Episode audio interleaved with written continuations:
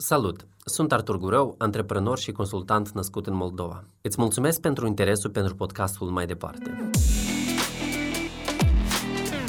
Aici voi avea invitați speciali care privesc mai departe și care fac lucruri care influențează comunitățile lor.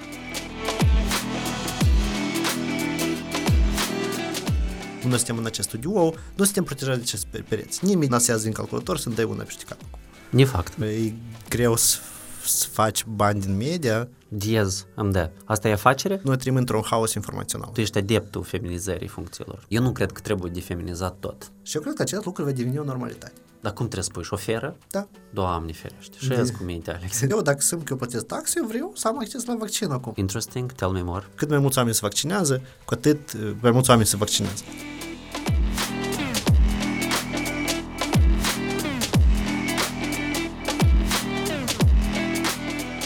Discutăm cu Alex Lebede, fondator IEZ, partener la XY Accelerator. Discutăm despre media, transformarea digitală a educației, dar și investiții în startup-uri.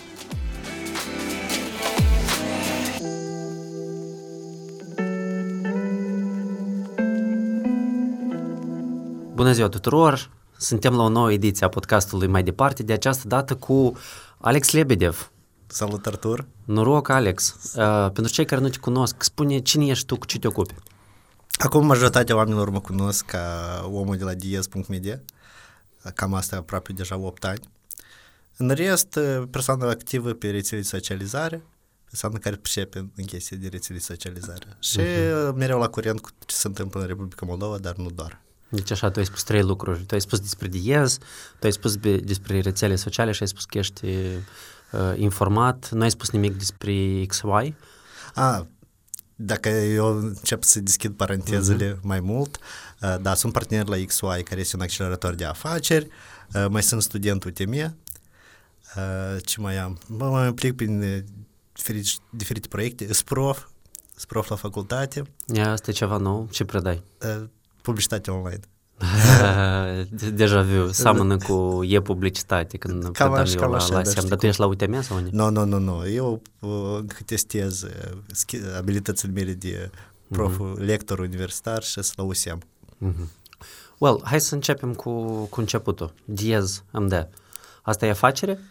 E greu să te spus că asta e afacere, pentru că după, da, nu, cred concluzia a fost nu doar după 8 ani, dar e greu să să faci bani din media, dacă vrei să te poziționezi ca o platformă care verifică informația, care încearcă să ajute uh, cititorii. Și atunci mereu trebuie să balancezi între a face suficienți bani ca să menții proiectul și echipa mai departe, în același timp să îmbunătățești mereu conținutul, să verifici sursele, să fie acea uh, sursă de informație a care cititorii când vin la tine, ei precis știe că cineva în spate a lucrat la această informație și a verificat-o uh, și a făcut tot acest proces pentru dânsi. Mm-hmm. Dar tu primești cumva satisfacție, motivație de la ceea ce faci tu cu Diaz? Nu, eu cred că la un moment dat Diaz e ca un copil. Și atunci când dacă oamenii se asociază cu, cu satisfacția pe care o primezi de la mm-hmm. copii, ei te mândrești când crește. Deci să o vezi inclusiv și ca un fel de obligație. Dacă ai pornit, cumva trebuie să ai grijă și da, să, numai decât să te asiguri că... E by default ca o obligație, pentru că tu nu poți pur și simplu să-l lași. Uh-huh. Trebuie mereu să, să-l ai grijă ca el să pășească cum trebuie, să crească, să îmbunătățească, să mărească echipa, să ai grijă de oamenii care sunt din echipă. Uh-huh. Cu cine ai făcut acest copil? Poftim? A, cu, cu cine?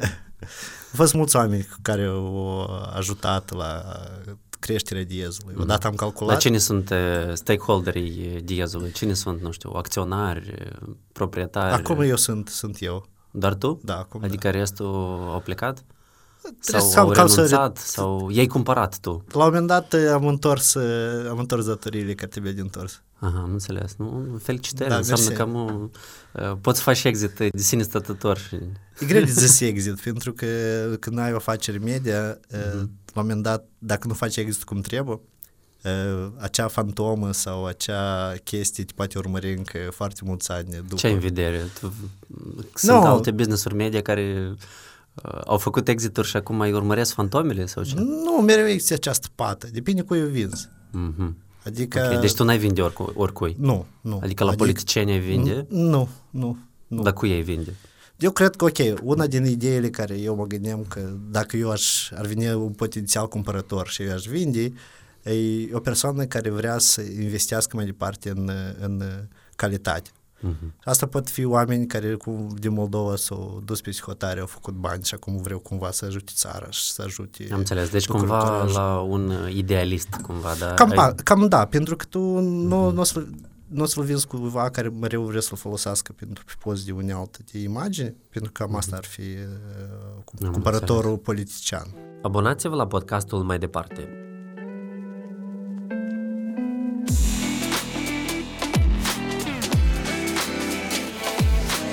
Discutăm săptămânal cu oameni interesanți despre educație, cultură digital, tehnologie, inovație și creativitate. Voi acum, în ce măsură, dacă tot suntem la tema diazului, în ce măsură sunteți autosuficienți și cât din existența voastră e asigurată de granturi și cât e de proiecte comerciale? Oh, granturi sunt foarte puțini. Adică dacă, dacă eu pot să compar ultimele 12 luni, cam 10% sunt granturi. Uh-huh. Restul e publicitate. Dar în același timp încă n-am ajuns la momentul în care putem să planificăm foarte mult ahead. Acum două luni înainte, tu știi precis că proiectul mm. va exista. După două luni, deja trebuie să dai din coate. Dar care e viziunea ta pentru 3-5 ani înainte? Oi, cândva, cândva au fost că să penetrăm alte piețe. Acum e cam greu, pentru că la un moment dat oricum trebuie investiții pentru, pentru chestia asta. În rest, vrem cumva să diversificăm cât mai mult conținutul și poate să ne apucăm de un jurnalism așa un pic mai, deja mai matur. Uh-huh. Cam, cam, cam astea sunt viziunile. Pentru... Deci, ok, voi vreți să creșteți odată cu publicul vostru, da? Pe de o parte, e, e necesar acest lucru, pentru că după 8 ani piață, oamenii care cândva au început din liceu, acum deja au familie și deja au trecut după 30.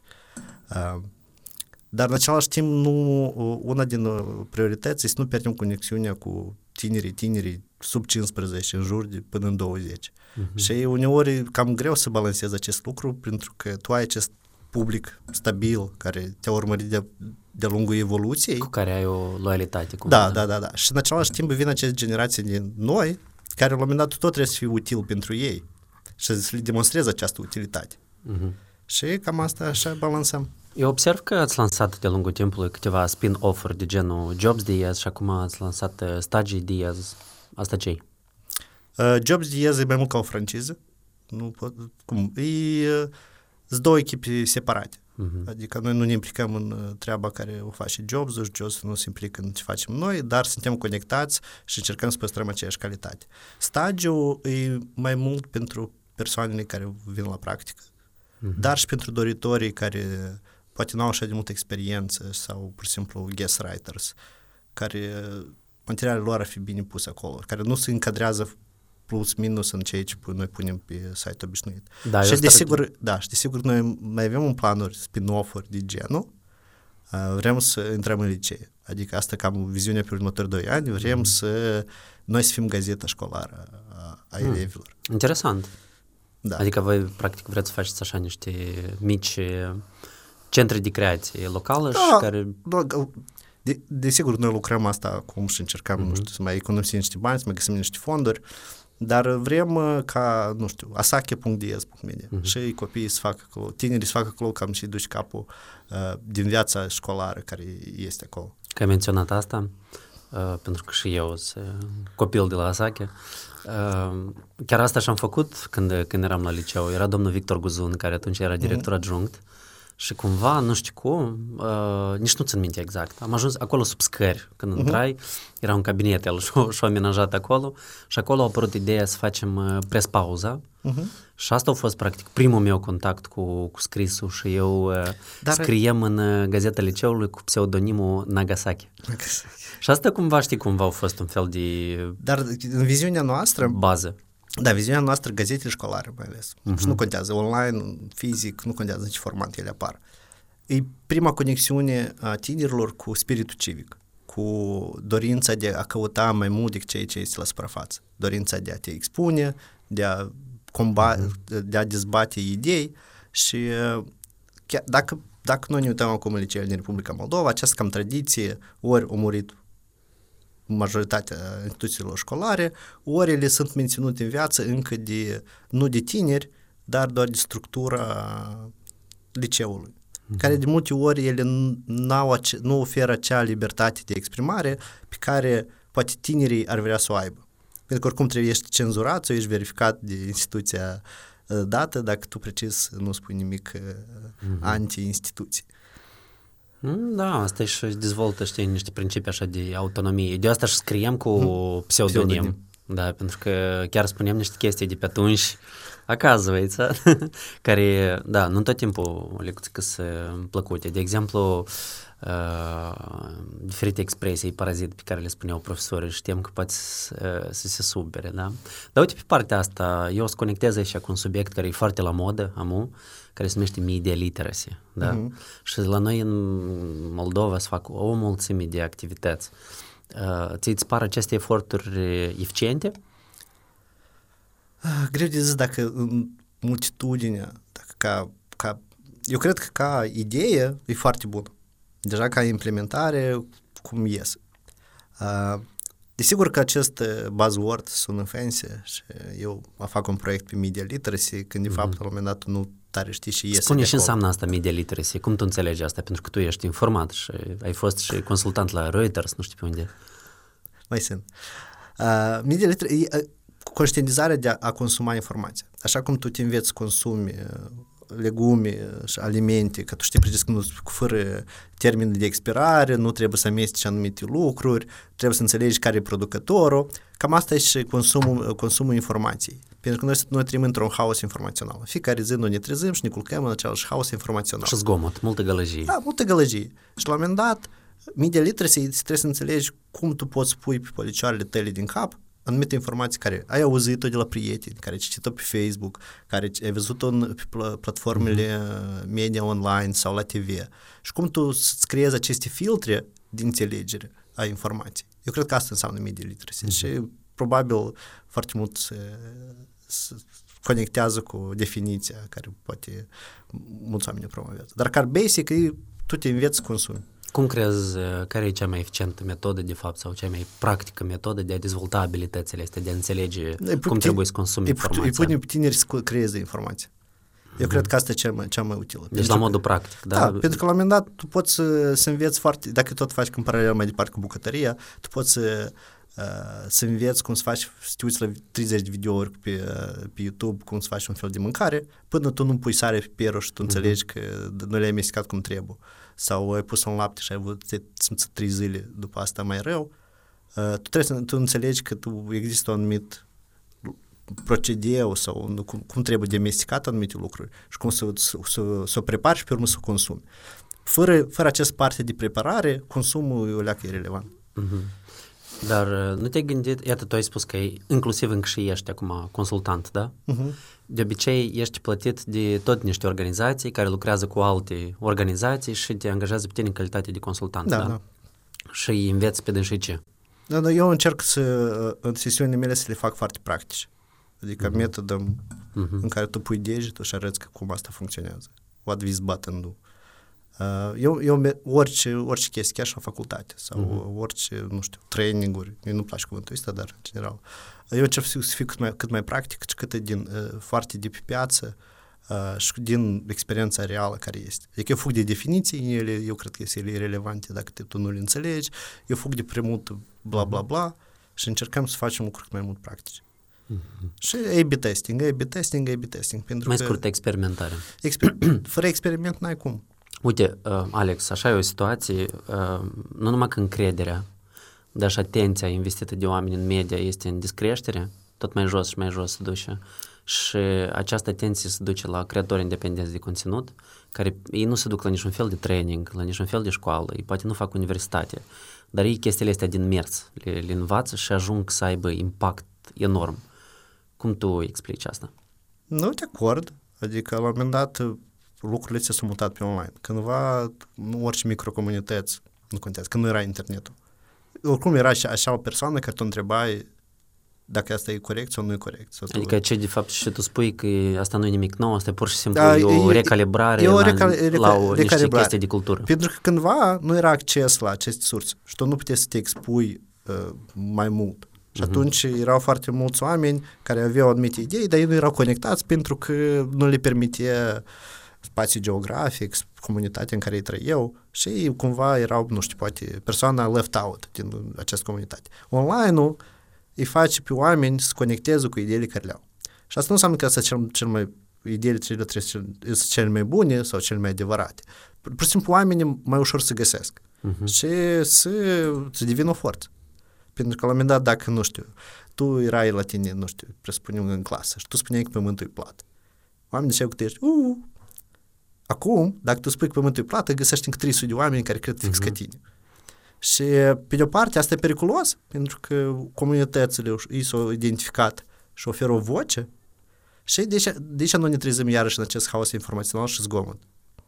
În care este necesar ca tu să înțelegi cum să prepari și consumi informația, cum tu să faci diferență dintre aceste lucruri. Mhm. Pentru că tu, cum spuneai, con- con- creatori de conținut independenți, indie, locali, uh, da, ei sunt, ei creează conținut, dar nu, la un moment dat trebuie să știi cum să-i alegi din ăștia care precis, cumva e mereu să bunătățească sau pur și simplu oamenii care profită și împart, împart idei care după asta noi tot lucrăm ca să le combatem. Mhm.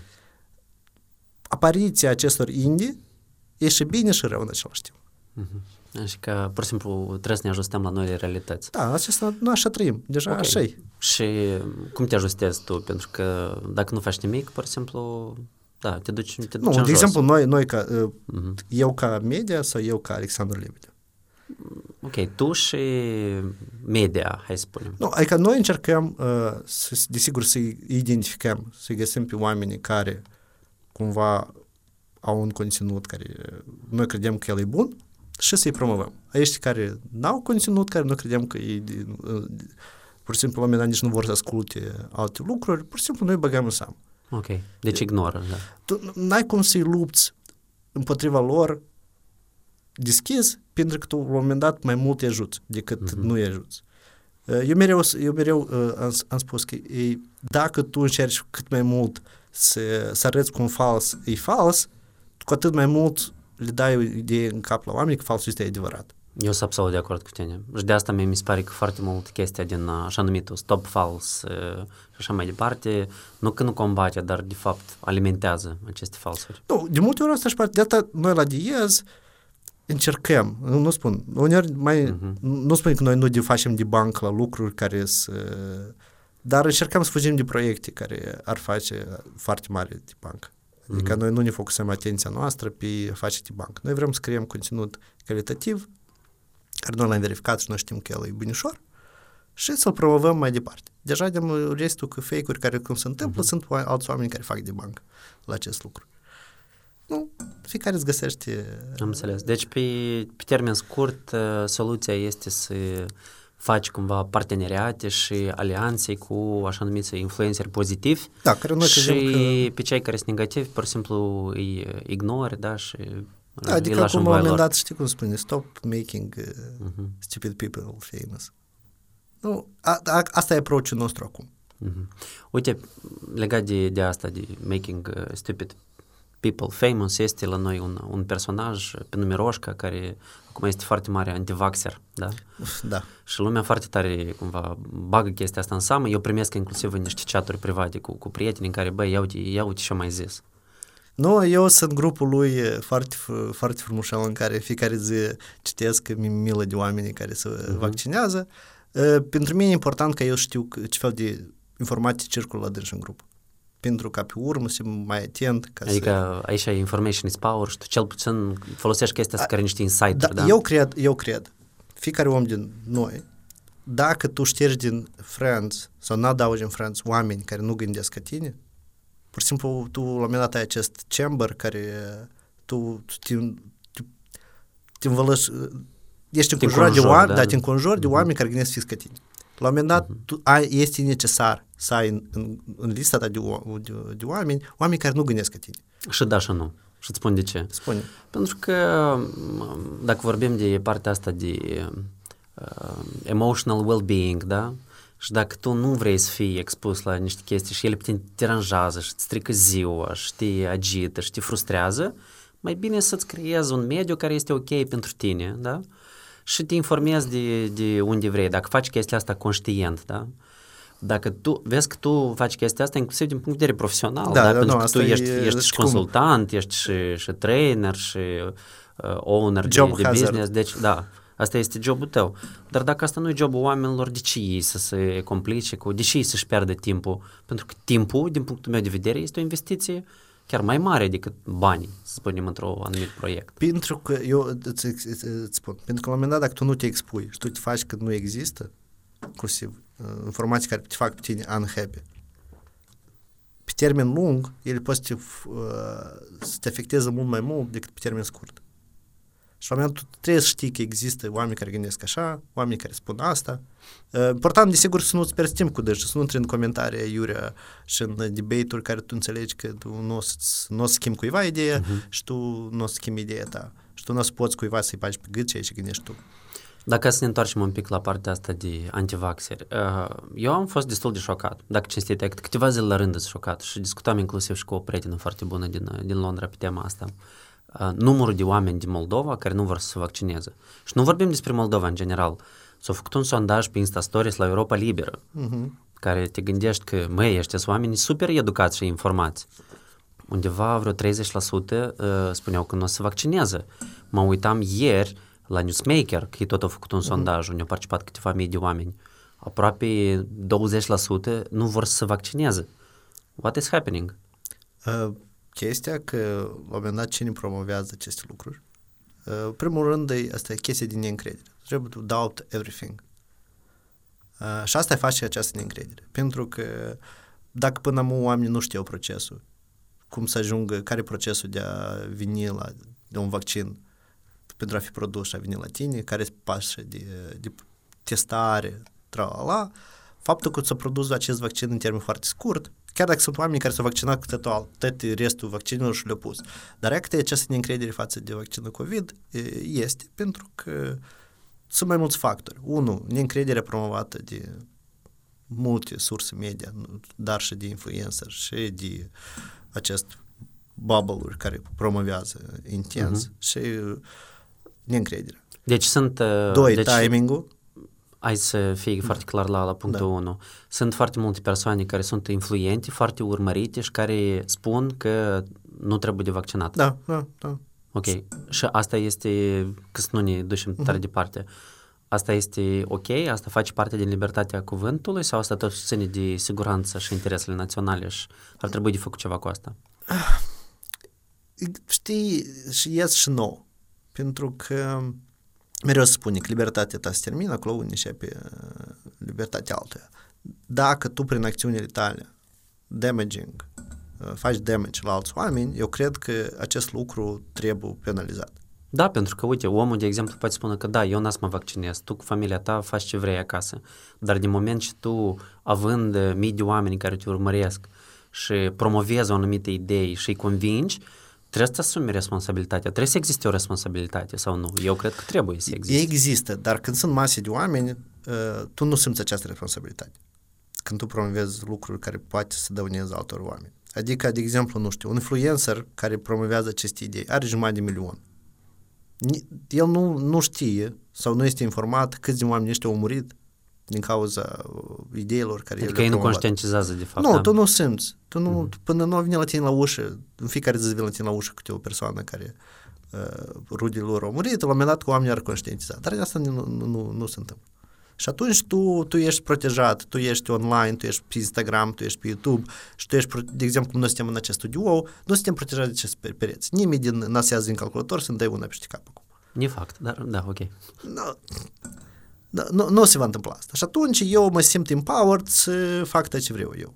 Mhm. Și atunci, da, eu sunt de acord că uh, la un moment dat a fost, fost foarte mare debate. Dacă trebuie de șters contul lui Donald Trump sau nu trebuie de șters contul lui Donald Trump. Dacă instituția dată, și asta nu, eu nu cred că, tu dacă ai, ai încălcat puncte pe o anumită platformă care te-ai înscris, tu, tu trebuie să conștientizezi, poți să iei șters. Da. Și asta nu e îngrădirea libertății. Tu ai acceptat acest termen și și deci, nu. cumva, încă o dată, deci responsabilitatea și libertatea se termină acolo unde se începe libertatea unui individ sau siguranța da, da. Adică, statului. Pentru că, clar că azi tot erau discuții pe Facebook, prima și cea mai importantă condiție pe care trebuie un stat să o aibă e să nu-i moară cetățeni. Uh-huh. Și asta da. e, trebuie, e prioritate. Da, și asta, oamenilor. practic, toate proiecte care se întâmplă într-un stat duc spre asta. Ca să nu moară oameni, ca să lupte uh-huh. împotriva morții. Și unul din lucrurile ăsta, dacă oamenii nu se vaccinează uh-huh. și oamenii mor, nu, la un moment dat. Pur și simplu, în această era online-ului e foarte greu să găsești chiar persoană who is guilty one. Eu n-aș fi de acord aici cu tine. Eu am găsit cumva de unde creșteau, de exemplu, chișoruțele la istoria cu 30.000 de serieni și găsești dacă ai niște basic skills, okay. cine fac site-uri, poți, acord, în online peste tot rămân how, urme. How da? you penalize? O, ia că asta deja e Știi, altceva. Și important, am întrebarea. Is mm. good to make rules to penalize sau nu? Pentru că într-un stat care noi suntem și zonă, suntem democratică, galben, portocaliu și suntem noi. Mai. Portocaliu, la, la level of democracy? Da, la level of democracy. Orice regulă bună, ea poate să fie transformată în același timp într-o regulă care să fie împotriva, Cu, împotriva ta. da? Deci, da. Dar mai, mă rog, dacă vrei să schimbi o anumită cultură sau să educi un anumit comportament, trebuie sau să încurajezi uh, positive reinforcement, asta se numește, da? Adică dacă uh-huh. cineva face ceva bine, trebuie să încurajezi sau să penalizezi când cineva face ceva rău. Și nu este sau una sau alta, trebuie balansate și ambele trebuie să funcționeze în același timp. Dar întrebare cum penalizezi? Asta deja, noi avem, iată, oameni care au funcții și sunt plătiți și primesc salarii pentru chestia asta. Eu pot să mă dau cu părerea, dar da, asta o să rămână doar de acord, o, o părere. De acord, de acord. Eu doar unica la, la punctul ăsta aș spune că sunt de acord cu cei care spun că ok, că ești acum tare mare influent și mare influencer cu câteva zeci de mii de oameni care te urmăresc pe Instagram, dar dacă într-o zi cineva îți hățcuiește, da, sau îți șterge uh, accountul, unde e toată influența ta, daș? da, așa tot este. Cum s-a fost cazul când oamenii plângeau că a fost mm-hmm. blocat contul de Instagram. Și a doua chestie care ai spus-o tu, timingul. Ce ai în vedere? Această chestie de, de încredere plus timingul, de, eu vorbeam de, strict de vaccin, de vaccin COVID. Uh, pentru că există puține informații și pentru că te-ai pus la îndoială, tu nu crezi că un vaccin sigur a fi putut făcut, fi făcut în acest scurt timp. Uh-huh. Adică, de exemplu, ok, aceeași Europa liberă sau nu putem să facem o vox pe stradă. Și întreb care e diferența dintre Pfizer, AstraZeneca sau alte lucruri. Chiar și eu e foarte greu să spun eu știu că ele sunt făcut după metode diferite și trei uh, metode de crearea un, unui vaccin și fiecare au luat uh, pași diferiți. Nu, pe Netflix sunt uh, o grămadă explaineri care explică procesul, să înțelegi foarte, foarte bine uh, aceste lucruri. Dar această încredere în știință, această încredere în, uh, uh, în general lucruri se întâmplă. Și totuși ești mai înclinat să creezi lucruri uh, excepțiile decât adevărul care el este. Adică uh-huh. adevărul comun care, realitatea, nu, nu vreau să, să recurg acum la adevărul absolut, dar realitatea care, care este și uh, riscuri legate de, de asta. Adică dacă un vaccin are riscuri adverse, el și normal să aibă riscuri adverse. Adică faptul dacă unul din jumătate de milion datorită unor fapte adverse sau cu alte lucruri care le-au mai avut el, a murit, asta nu înseamnă că vaccinul e rău. Și fix același cazuri se întâmplă cu orice fel de alte medicamente, cu alimente, tot se întâmplă, nu are 100% uh-huh. secure rate. Dar e mult probabilitatea de ca noi să murim, uh-huh. e mai mică dacă noi luăm acest vaccin. Uh-huh. Și cam asta. Cum ai face tu o campanie de informare națională cu privire la importanța vaccinării? Pentru că, uite, acum, de exemplu, Maia Sandu a spus că nu este mulțumită de ritmurile de vaccinare a populației și într-adevăr noi vaccine parcă sunt, dar lucrurile se mișcă foarte încet. Pe lângă cele două probleme pe care le-ai zis tu, mai este și chestia asta de politică, pentru că chestia asta este vrei sau nu vrei, e politizată. Uh-huh. În Transnistria oamenii de nu vor, adică oamenii, Krasnoselski și șeriful au spus că nu, gata, nu ne vaccinăm cu AstraZeneca, așteptăm uh, Sputnik V sau 5, nu știu cum e acolo. Deci cum ai face tu, uh, dacă tot ești din domeniul comunicării și din media, cum crezi că trebuie de informat populația cu privire la faptul că, bă, oamenilor vaccinați-vă, că de fapt asta e super important? Nu, eu cred că la un moment dat aș face deschis acest.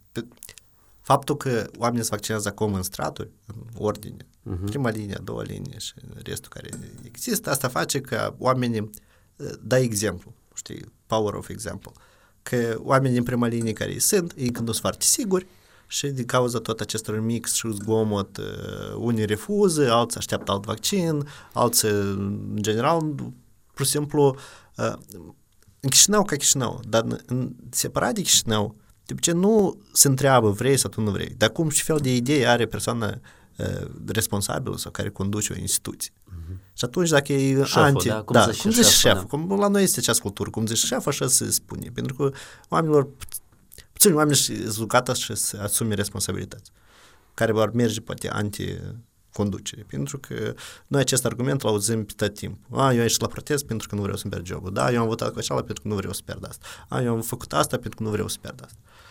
A, și, eu, și din cauza că aceste ritmuri sunt și confuz, puțini oameni care se vaccinează, se re- reinforță asta că nu, vaccinul ăsta nu e bun. Că nu trebuie vaccinat, că iată, majoritatea oamenilor spun că nu vaccinați. Plus, această presiune care există primii oameni care se vaccinează, asta creează și acest, această chestie de a, placebo. Tu crezi că ceva se întâmplă cu tine și tu începi să te simți mai rău, poate după, mm-hmm. Doar pentru că asta tu crezi că... Ți-ai insuflat chestia asta. Că, care ți-ai insuflat. Da, și, și- atunci, și atunci, eu aș, aș merge pe ideea că într-un ritm tu dai voie să înscrii oameni. Și atunci tu deja lu- nu, nu că manipulezi. Tu lucrezi cu datele de câți oameni s-au înscris și câți oameni s-au vaccinat. Și cât mai mulți oameni se vaccinează, cu atât uh, mai mulți oameni se vaccinează. Adică asta este Group Dynamics. Nu, odată am făcut un curs pe Coursera despre uh, această idee. Pentru că și mereu dau exemplu și asta și câteodată cu tinerii. Uh, întrebarea e cât tu dacă te duci la o piesă de teatru, tu ești primul care să ridic să aplaude. Tu ești primii trei, dacă cineva s-a ridicat, tu, tu ești primii doi, trei, sau tu te ridici deja când mai mult de jumătate s-au ridicat, sau tu te ridici când deja atât s-au ridicat. Fix așa și cu vaccinul. Cu aplauzele în avion, tot așa. Nu, cam, cam că, practic asta. Sau, de exemplu, nu știu, tu, formația ta preferată vine în, Clar. în Odessa. Nu, tu te duci, nu contează și nu mergi, sau tu aștepți să, să vezi și oamenii care mai merg. Și atunci, eu cred că cât mai mulți oameni se vaccinează, cât mai mulți oameni se vor vaccina. Uh-huh. Dar acest lucru să întâmple, trebuie să fie deschis această bază în care eu să pot acum să intru și să mă înscriu în rând să pot să mă vaccinez. Deci, ca mai multă lume să vaccineze, trebuie alții să vaccineze și să vadă că e ok și Da, da, să da. discute, da, chestia asta. pur și Pentru simplu, că- Să fie word of mouth. De, de acord, de exemplu, nu știu, la un moment dat acum este acest val că oamenii cu cetățenii români îți duc foarte frumușel, cu oricât, că e mult mai, e foarte costisitor și, și ca timp e foarte mult ca tu să te duci în România să te vaccinezi. Acum. Dar sunt un grup de oameni care fac și cât mai mult, deja cât mai mulți oameni asta fac, oameni cu cetățenii români încep să vaccineze în România. La noi, încă nu, nu clar că noi nu avem suficiente chestii de vaccin, dar în același timp oamenii refuză, uh, oamenii foarte mult vorbesc de că noi este nebun, așa mai bun, sau în general nu, nu vrem, și se menține această idee că hai mai așteptăm, hai nu. Decât să fie că, ok, hai să toți ne vaccinăm. Să există conștiință. Consens. Plus că la un moment dat trebuie identificat uh, care sunt acești primi oameni care trebuie să vaccineze, care oamenii să fie după asta. Trebuie preoți să vaccineze. Vaccinăm toți preoți. Metropolitul Vladimir trebuie să Nu, vaccineze. nu, la un moment și- dat, da, la un moment dat, de exemplu, eu tare m-am bucurat că uh, Ghilețchi a început să promoveze această idee de vaccinare. De ce? Pentru că el e liderul Pentru comunității că e liderul religioase, comunității da? de- religioase. De, uh, și atunci, eu sunt sigur că un grup de oameni ei sunt mult mai deschiși către acest vaccin. Pentru că liderul lor a spus că eu, trebuie, viața noastră e mai importantă decât uh, chestiile politice sau chestiile date. Tot la tema vaccinului, pentru că eu cred că asta e tare important, o întrebare legată de um, eforturile și de ce face statul, mai ales în conexiune cu faptul că tu ai scris azi cum plătești taxele și ce îți dă ție statul în schimb. Tu mm, nu pot spune că dacă ești mulțumit sau nu, pentru că, obviously, noi nu suntem mulțumiți. Dar cum, în general, vezi și s-a întâmplat ea, ca de când s-a început pandemia, până acum, din eforturile care le-au făcut autoritățile, cum tu le apreciezi? Ce calificativ le-ai dat? De la 1 la 10? Da. Vă 42. 4.2? Da. Nu rău. Nu, nu, nu și-au mereu. Adică eu dacă luăm pe toată perioada, uh, pentru că dacă noi, nu știu, luăm primele luni, la un moment dat, ora 5 era ora sfântă, tu ascultai discursul. Da, și pe urmă, și pe urmă După asta, obosit. da, oamenii, una cu oamenii au obosit, dar după ce nu mai fost acel discurs de la o oră fixă, oamenii au început să relaxeze mult mai mult. Mm-hmm. Crezi că faptul... Și, da, da, și după asta, desigur, nu a fost consecvență. Uh-huh. Adică una când tu anunți reguli, și care sunt foarte nepopulare, și, și normal că sunt reguli nepopulare, dar tu pe urmă faci excepții. Închizi pe cine, deschizi pe cine. Închizi localul, deschizi localul. Uh, dai voia mu așa, pe urmă peste o săptămână îți schimbi părerea, pe urmă peste o săptămână iar ți-o schimbi, pe urmă iar ți-o schimbi. Uh, și lipsa aceasta de consecvență face ca oamenii să nu, nu mai aibă încredere într-o instituție. Ei nici până nu aveau tare mare încredere. De acord. Dar uh, eu sunt sigur, la început pandemiei, oamenii cumva își puneau această speranță față de stat că ei să aibă grijă de dânsul.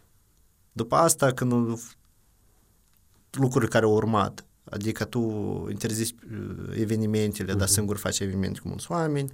Uh, dacă chiar nici capul țării uh, nu o luat, nu lua în serios acest, acest virus în care e pur și simplu răceala sunt și să iasă, oamenii asta încep să creadă. Și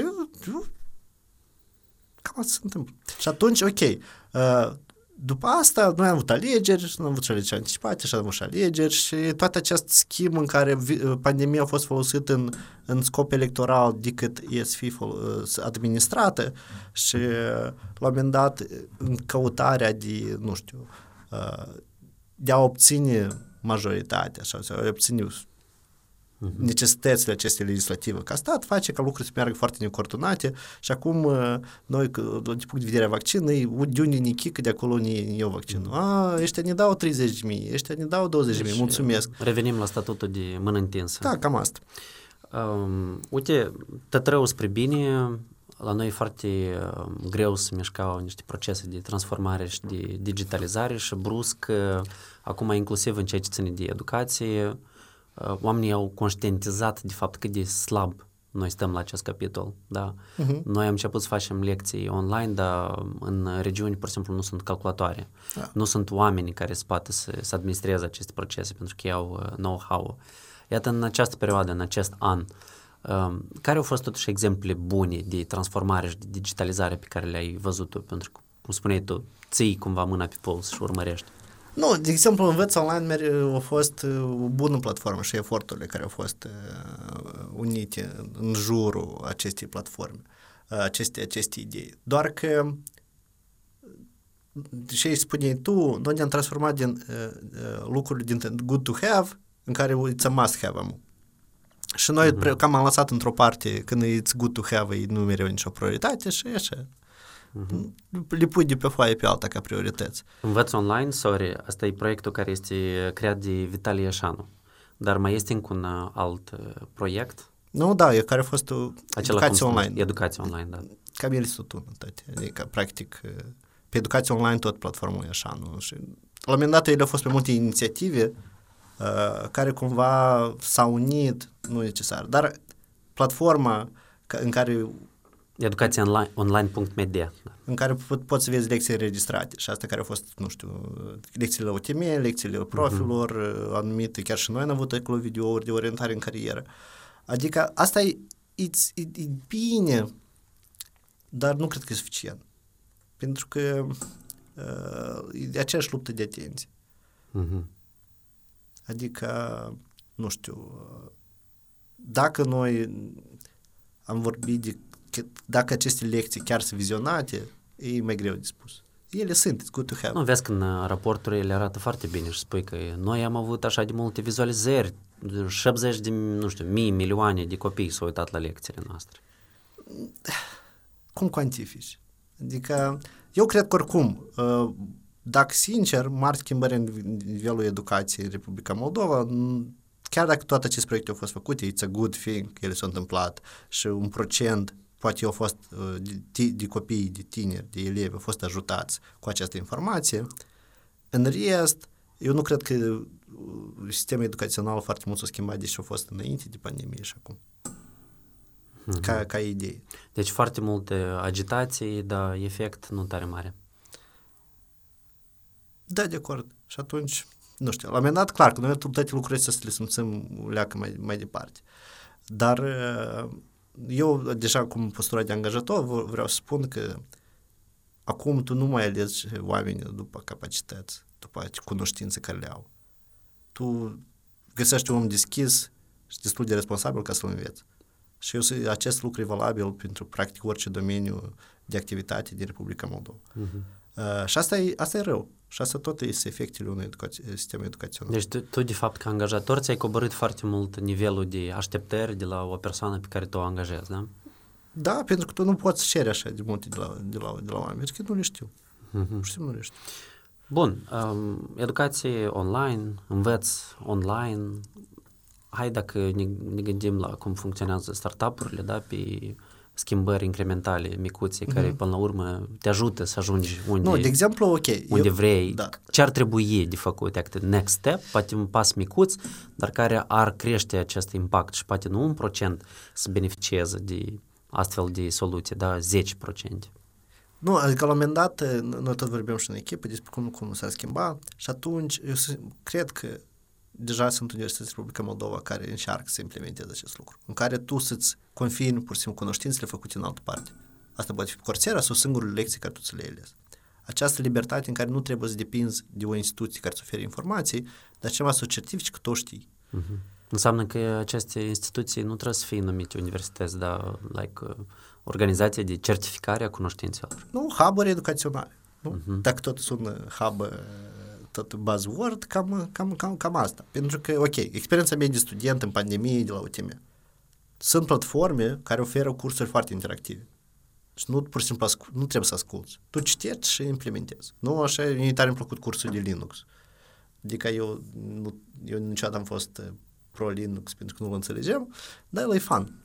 Și în care, în, în perioada când facem Linux-ul, tu de aici citești și înțelegi cum asta se întâmplă, dar de tu singur încerci să, să implementezi. Și atunci, această platformă care e implementată acum de UTM e un plus, un pas în plus față de ceea ce există ca mhm. curs. Mm-hmm. Și at- eu sunt sigur că la un moment dat în licee cam asta se va, se va întâmpla. Uh, plus, partea pozitivă la educația online e că tu ai deja acces de la profesori din alte licee, nu doar din baza de profesori de la tine liceu.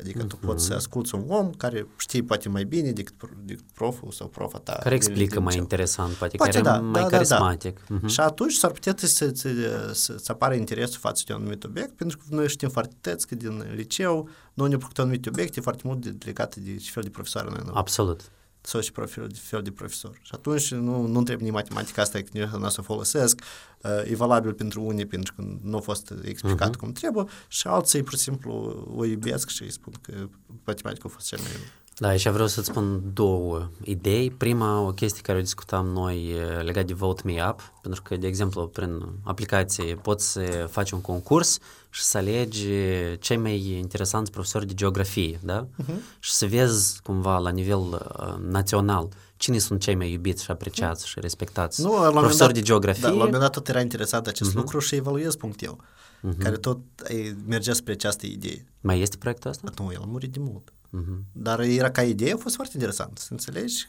Deci chiar dacă filmezi o anumită lecție, treaba asta să faci cu cineva care e cel mai pregătit, motivat, inspirat și apreciat. Nu de acord, asta ca profesor. Adică uh-huh. la educație online eu încercat să meargă și pe persoane cunoscute care nu tare să experiență în domeniu, dar și puțin povestesc no, asta, lecția. e, asta de, se, de asemenea e foarte bun move și eu chiar asta îmi pare da, că da, a fost da, ideea lui Michel, dar uh-huh. eu la rândul meu asta am prezentat la un moment dat la, la TechWell când uh, noi am făcut studiul asta cu influencerii, uh-huh. cu Digital Communication Network pe 27 de țări uh-huh. și când noi am ajuns la concluzia că unii oameni care au notorietate și sunt foarte carismatici, chiar dacă ei nu sunt experți într-un anumit uh, domeniu, dar ei pot fi niște portavoci da, foarte buni pentru anumite domenii. Adică tu vrei, de exemplu, nu știu, să promovezi la geografie partea asta, de exemplu, de ecologie. Te invit-o domnule sau doamnă pe Lilu și dacă Lilu ăsta o să explice cu uh, emoțiile ei, cu sclipirea asta în ochi și așa mai departe, asta o să fie de 10 ori mai eficient decât dacă asta o să da, spună da, cu tot respectul. O profesoară din Șoldănești. Nu, de acord. Eu sunt foarte, foarte de acord, pentru că nu, că faptul că noi, noi eram în criză de profesori și profesoare în Republica mm-hmm. Moldova asta de mult știe și plus că tu iei tot ce mai rămas din, din acest sistem și încerci să-i bai și online. Mm-hmm. Mm, nu cel mai eficient uh, salat. De fapt, nu faci nimic altceva decât complici și mai tare, da? Sau acutizezi problema. Da, mai ales că chestia că nu, nu mai vorbim de birocrație care există în sistem, în care majoritatea lucrurilor profesorii nu fac parte de predare, dar de completare de registre, de documente și de uh-huh. chestii, când trebuie să te focusezi pe... Mai scurt, trebuie reforma educației. De acord, de acord. Nu, și plus că clar că sunt inclusiv și în universități în Republica Moldova care tu deja ai acest cabinet a studentului în, și tu poți să-ți vezi notele. Uh-huh. E un bun pas lucrul ăsta, în care tu nu mai trebuie să de fiecare dată să pui pe hârtie și să uh-huh. completezi. Da, am citit chiar acum, la voi pe DS, că Stescu a semnat un acord de colaborare cu USM-ul pentru digitalizarea actelor. Dar... Dar astea sunt tot tiny steps. Adică... Uh-huh. Nu știu, cumva, dacă cinstit, mhm. cinstit, să spun cum se vede asta dintr-o parte, cum spune un prieten de meu, uh, sindromul imitării activității furtunoase. Ia că noi ceva facem, ia că noi digitalizăm. Dar chestia asta, de fapt, nu se măsoară, nu se nu. cercetează. Știi, e în proces, când, când faci un startup sau când faci o, nu știu, o soluție, tu trebuie să faci asta implicând beneficiarii, da? Pentru că tu încerci să rezolve problema. Da. Dar aici nimeni pe nimeni nu întreabă, da? Ceva se întâmplă și pe urmă te pune în fața faptului împlinit și genul, na, papați. Dar și e asta. Papați, papați. Ok, dacă noi tot facem analogia asta cu startup-uri, de obicei startup-uri, founderii, ei de la început procesului până fac exit și ei mereu acest fac sunt aceiași oameni. Faptul că la noi toți oamenii schimbă și fiecare mm-hmm. vine în frunte cu o altă idee și această mimare a, furtu- a eficienței, eu cred că asta eu, e de la începuturile ei, ei guvernării din Republica Moldova. Adică au fost oameni buni în e-guvernare, au fost oameni răi în e-guvernare, au fost iar oameni buni în e-guvernare. Uh-huh. Și serviciile online care le avem acum și sunt așa cum au fost făcute de-a lungul anilor. Unele sunt foarte bune, uh-huh. altele sunt uh, bătrânot. Uh, spui așa, uh, pentru că tu le-ai testat? Nu, adică, deci, desigur că le-ai testat. Adică, dacă, sincer, să două săptămâni urmă am testat prima dată, e extrasul. Pentru că trebuie uh-huh. tare și ca unealtă e foarte bună că tu poți să-ți faci acest extras mai ușor. Uh-huh. Partea rea, că oricum trebuie să duci fizic. Tu nu îl ai online în care tu un PDF, pentru că la un moment dat tu în activitate zi cu zi, de ții fizic nu-ți trebuie. Uh-huh. Ți trebuie un PDF sau un, un format care este certificat și tu îl dai la bancă, îl dai la clienți uh-huh. care ne, necesită, depui la proiecte când trebuie să prezinți informația cine să, toate aceste informații despre SRL-ul tău. Dar tu ai acest e-extras, care tu te înregistrezi online, plătești online, în care tu nu poți să plătești ca persoană fizică, mi leacă mai greu, uh, dar tot trebuie să duci fizic să o iei. Adică chestiile nu sunt făcute cumva până la capăt. Da, de acord. Nu, să, dacă e, eu cred că trebuie să fie uh-huh. tot e până la urmă. Aici două chestii vreau să-ți spun. Uh, prima, pentru că am vorbit și cu uh-huh. reprezentant la e-guvernare aici în studio, cu Artur Răboi, care a spus că, mai noi avem soluții extraordinar de faine, dar lumea nu cunoaște pentru că ele nu sunt cu adevărat bine comunicate. Ia ca estonienii uh, au fix același lucru, numai că ei fac o comunicare, un marketing și poziționează ca e-residence, e-country. Dacă am face și noi așa, noi am face la același nivel. Asta o chestie legată de uh-huh. uh, comunicare și de acceptare. Pe de altă parte, um, chiar dacă sunt anumite soluții, ele trebuie folosite de oameni, nu numai să știe, dar să fie folosite. E ca aceeași semnătură electronică, da? Ei este, dar până la urmă uh, te confrunți cu anumite um, bariere tot culturale și de uzanță, de exemplu, nu știu, când lucrezi contabilitate și spun, eu vreau aici semnătură de mână, și știi? Și tu, dar nu știu, încerci să explici, mai că nu, nu trebuie neapărat semnătura electronică să vadă, el e semnat uh, electronic sau că ștampila așa nu e necesară de mult. Nu, nu, nu, noi avem uh, audit și că auditorul, înțelegi, e un cerc uh, vicios. Pentru că, ok, asta tot o văd asta, că oamenii care ei se implementează, ei nu au văzut asta ca main activity, pur și simplu asta. Uh-huh. Sunt vă trei oameni în cruși care vor asta. Mm, lasă încolo. Uh, și nu it's, it's a must. E că la un moment dat când va deveni must, ce oamenii să le folosească. Uh-huh. În care ăștia care trei oameni care vor pe hârtie, ăștia și, uh, și desigur trebuie uh, toate, perso- toate persoanele din sistem instruite pe chestia asta. Ca eu, dacă eu sunt cuiva, eu sunt și mă întreb cum eu pot să fac extrasul ăsta, oamenii vor să mă direcționeze exact, dar nu, uh-huh. pur și simplu, intrați la noi pe site. Asta e chestia, că n-ar trebui să suni, în mod normal trebuie să fie atât de simplu că asta trebuie să vezi, știi, ca la Dar ok. Freq- frequently asked questions de, de acord, sau asta, video Noi ca oamenii care suntem mai, mai uh-huh. save în chestia asta, dar ca oamenii care sunt obișnuiți să sune, dacă sunatul rezolvă această problemă și uh-huh. direcționează exact unde trebuie, e mult, ca pași, e mult mai repede să întâmple lucrurile astea decât uh, când nici persoana care tu suni și nu-ți rezolvă răspunsul la întrebare, totuși tu începi să cauți. Și cam fix asta se întâmplă și de multe ori și cu această informație. Dacă noi vorbim de vaccin, nimeni nu explică normal, tu suni, nimeni nu-ți explică uh-huh. și totuși începi să crezi lucrurile care tu din Apropo, tale. Uh, mi-aduc aminte un an în urmă când s-a făcut un hackathon pe partea asta de hai și am găsit soluții de cum rapid să răspundem. A venit cineva cu o idee care de fapt e aceeași idee care a fost implementată foarte bine în uh-huh. Singapore cu privire la mapare geografică la care sunt sursele unde cel mai des răspândește COVID-ul uh-huh. și uh, s-au confruntat cu problema legii cu privire la datele cu caracter personal. Și eu aud foarte des, dar foarte des, că anumite chestii nu se întâmplă pentru că astea sunt date personale. Pentru că la un moment dat date cu caracter personal ca idee au fost da, trebuie protejate, dar el a început să fie folosit ca un paravan de protecție a politicului, când tu vrei să te bagi unde ei nu vor. Și, și a instituțiilor care sunt uh, ok cu faptul că lucrurile nu se schimbă, ca să-și protejeze. Da, deci de multe ori digitalizarea mm-hmm. asta, asta cotează. Oamenii pot să bagi în asta cu nu vor uh, alți oameni. Și atunci mm-hmm. tu mai, mai bine mimezi această digitalizare și când tu vrei să găsești, tu nu găsești, decât uh, tu să fii mm-hmm. transparent și deschis către aceste schimbări. Și cu votul electronic, acum fix același lucru, da? Tot se upricaița datele Mă îndoiesc. Dar nu, foarte mult. Noi chiar am avut proiectul ăsta cu Parcanoid. La un moment dat tot el a murit din cauza datelor caracter personal. Mm-hmm. Da și nu. Adică eu cred că dacă uh, aceste date, depinde clar ce date folosești, dar tu ca serviciu, dacă tu poți să protejezi aceste date, dar tu să folosești big data, dar nu datele exacte, atunci da. Dacă tu nu poți... Mm-hmm. Așa e. Bun, să trecem la... Ceva mai pozitiv? La teme interesante, așa mai pe, pe viitor, mai Aha. cu viziune așa mai departe. Uh, Zimi, care a fost motivația ta să devii partener la XY? Tu n-ai fost de la început în proiectul Nu, XY. de la început. Chiar de la început, da? Adică de când eu a fost creat acceleratorul, da, eu sunt de la început.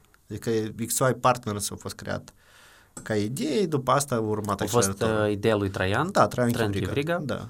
Și a venit Traian la tine și ce a spus? Alex, hai să facem un show crazy thing. Uh-huh. Uh, și desigur că el e uh, mai mult pentru interes sportiv decât pentru că acum și să faci, să iei bani din asta, să faci uh-huh. bani din asta. Pentru că oricum, tu ca să clădești ceva, trebuie să faci primii pași. Și atunci de ce eu m-am băgat în acest proiect?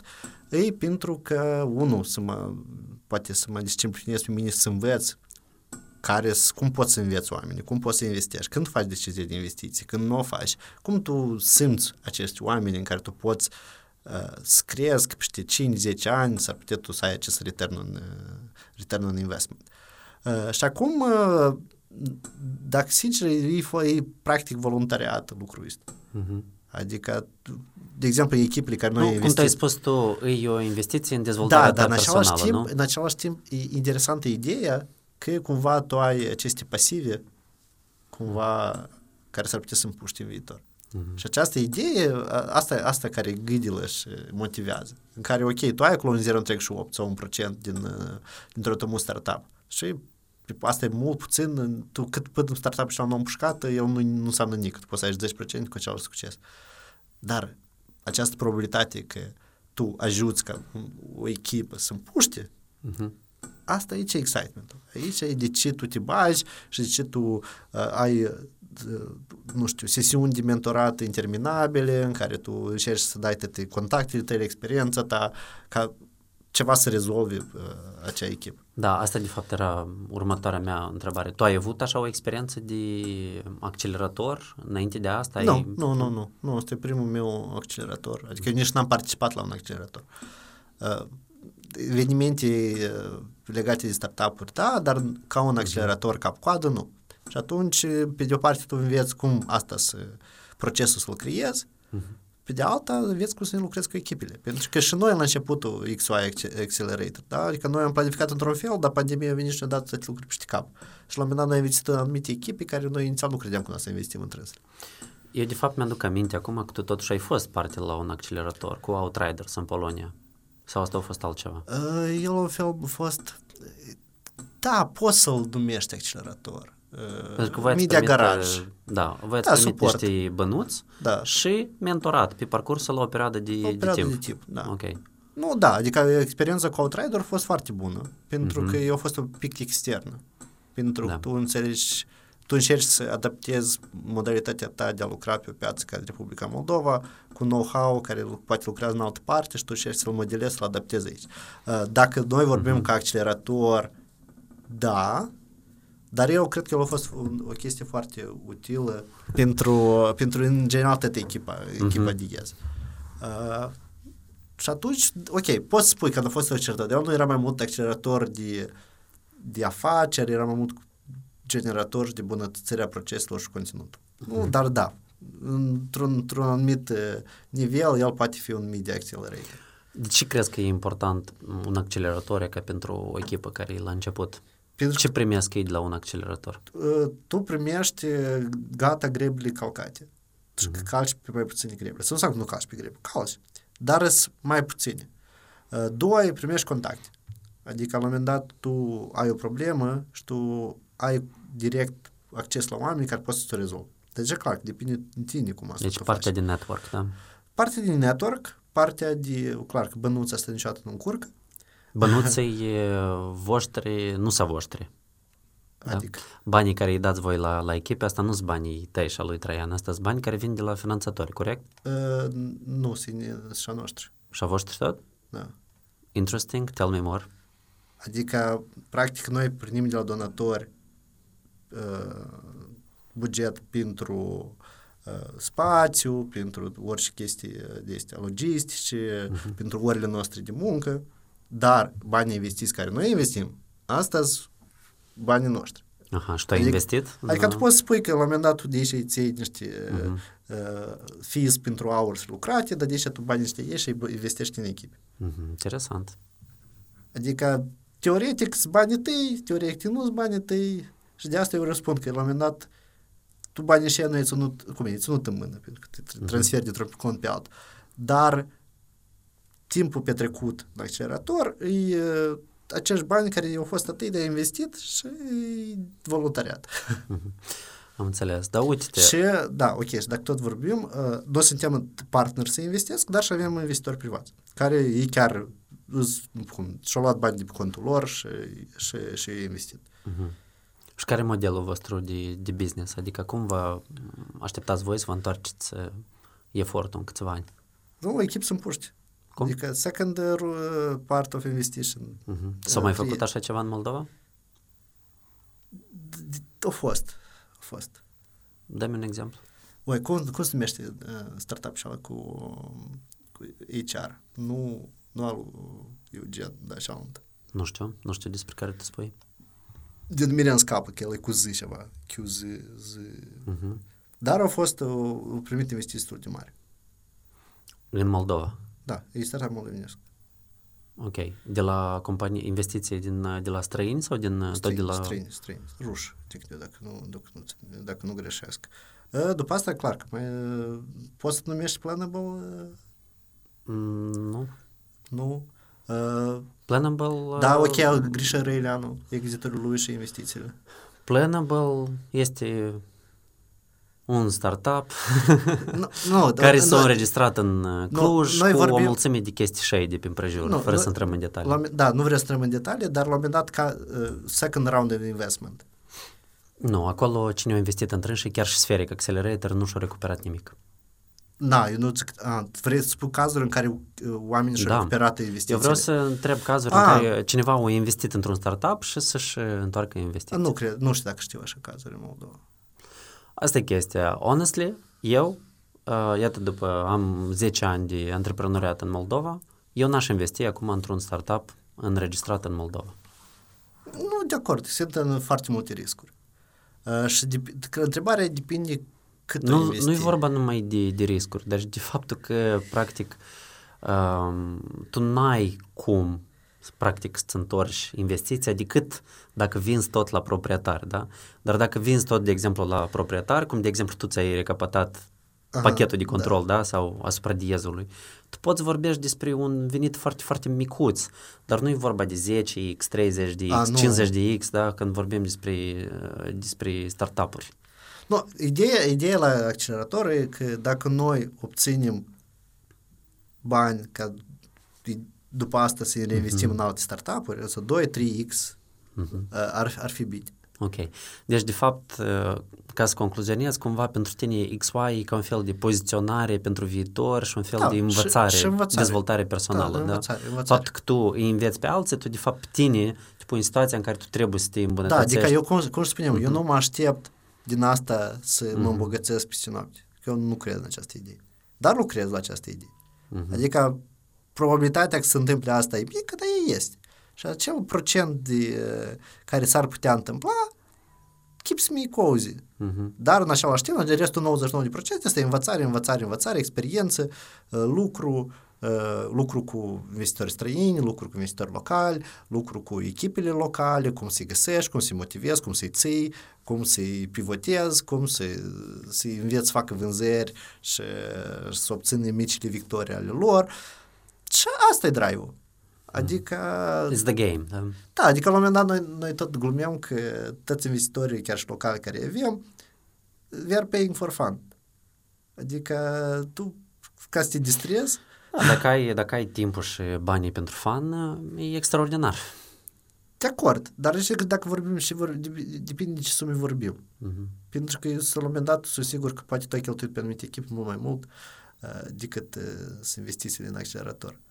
Mm, cu siguranță. Da. Eu cam am jucat cu, cu startup-urile destul de mult în ultimii da, da. Și, și 9 ani. Știi că noi când vorbim de investiții, majoritatea oamenilor cred că oi, asta cu milioane vin. Mm. Da, adică, de exemplu, noi, noi la accelerator suntem mulți partners și avem, mm-hmm. și atunci tu, pe tu două, poți, trei... să-mi spui, poți să-mi spui care sunt investițiile voastre, de fapt, în, în proiectele astea? Adică noi, noi oferim, în, în primul batch am oferit uh-huh. 8.000 de dolari pentru 4 luni și acum oferim 10. La o echipă? La o echipă, da. Și astea primul, bani care vin de la parteneri? De la toți, parteneri și investitori locali. Uh-huh. Și atunci, dacă tu o sumă de 10.000 de euro împarți la 7-8 oameni, uh-huh. nu iese așa de mult.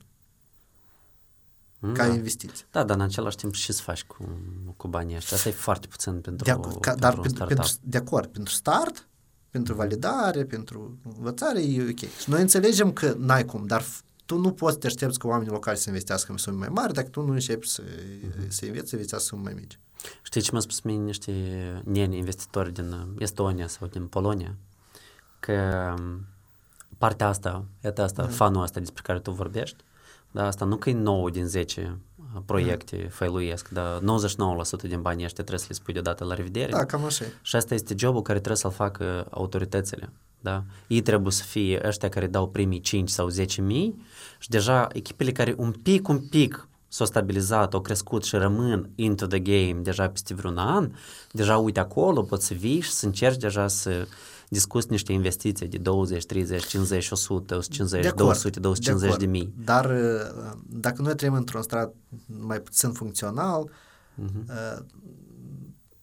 la un moment dat eu nu vreau să mă trezesc eu și bătrânel așa la de 60 de ani, care mereu mă jălui că statul nu face lucruri. Uh, și dacă statul nu face, hai să încercăm noi cumva o leac să facem. Nu să bun. Încercăm. Eu am fix același approach da. ca și tine, doar că eu, care am plătit ohoho câte taxe până acum, am pretenții și așteptări de la stat ca el să facă chestia asta și eu fac eforturi, dar vreau să mă duc acolo și să poc, poc, poc. Nu, Băi, băieți, voi și dorniți aici? Ca, acest, ca aceste eforturi, de acord. Și asta deja alte discuții despre taxe în Republica Moldova, în care omul simplu, el nu, nu conștientizează taxele plătite. Pentru că... Nu cum, oamenii nu prea plătesc taxe. Hai să începem. Nu, chiar și, chiar și acele taxe care tu ți le, da, ți le iei din salariu, da? Tu nu le simți. Angajatorul da. ți le-a oprit și tu ți-ai primit uh, banii pe cont și ăștia banii tăi. Uh, și la un moment dat, uh, când okay, arată câte companii Republica Moldova negociază salariul brut și nu salariul net. Companii sau angajați? Nu, angajați. Tu îi întreabă. Tu, de exemplu, tu vii și, și salariul. O, tu te vrei, tu aștepți răspunsul Oamenii, salariul când discută net. De, da, când discută salariul, de obicei asta e net. Net. Da. Dar deja taxele tu nu știi cât îți plătești. Uh-huh. Dar, de exemplu, nu-mi place sistemul american. Ți îți dau toți banii, uh-huh. dar tu ai grijă la sfârșit de an să plătești taxe. Ești pe cont propriu. Dar, da, dacă după... tu, dar dacă tu nu ai oameni care sunt educați, îți primești că nimeni nu să plătească taxele astea. Nu că nimeni, foarte mulți. Nu, oamenii nu o să plătească, după să plătești penalizări. Vezi că acum sistemul nostru funcționează în felul ăsta că e mai ușor cumva să lucrezi cu administratorul la o singură companie care să facă asta pentru 10 sau 100 de angajați. De, de, de, de, asta de, de ce noi ne, ne, ne, ne uităm. Ca stat? Da, de acord. Dar de asta și faptul că asta e mai ușor, deci oamenii nu se revoltă. Pentru că tu nu simți că plătești pentru acel stil. Sau, la un moment dat, tu trebuie să, de exemplu, tu direcționez pentru și tu ai plătit. Adică asta era o idee în care, nu știu, eu, din, eu vreau pavaje bune și eu toate taxele mele vreau să le direcționez cât pavaje. Eu intru pe o platformă și văd pentru și proiecte, ele trebuie bani. Și eu zic că atâți banii mei eu vreau să duc în acest proiect. După asta eu să mă laud că iată, toate aceste pavaje au fost făcute din banii mei. Asta trebuie de făcut treptat și asta se numește buget participativ. Da, da. Știi, de, de, știu că sunt în alte locuri să, să, să mai faci asta.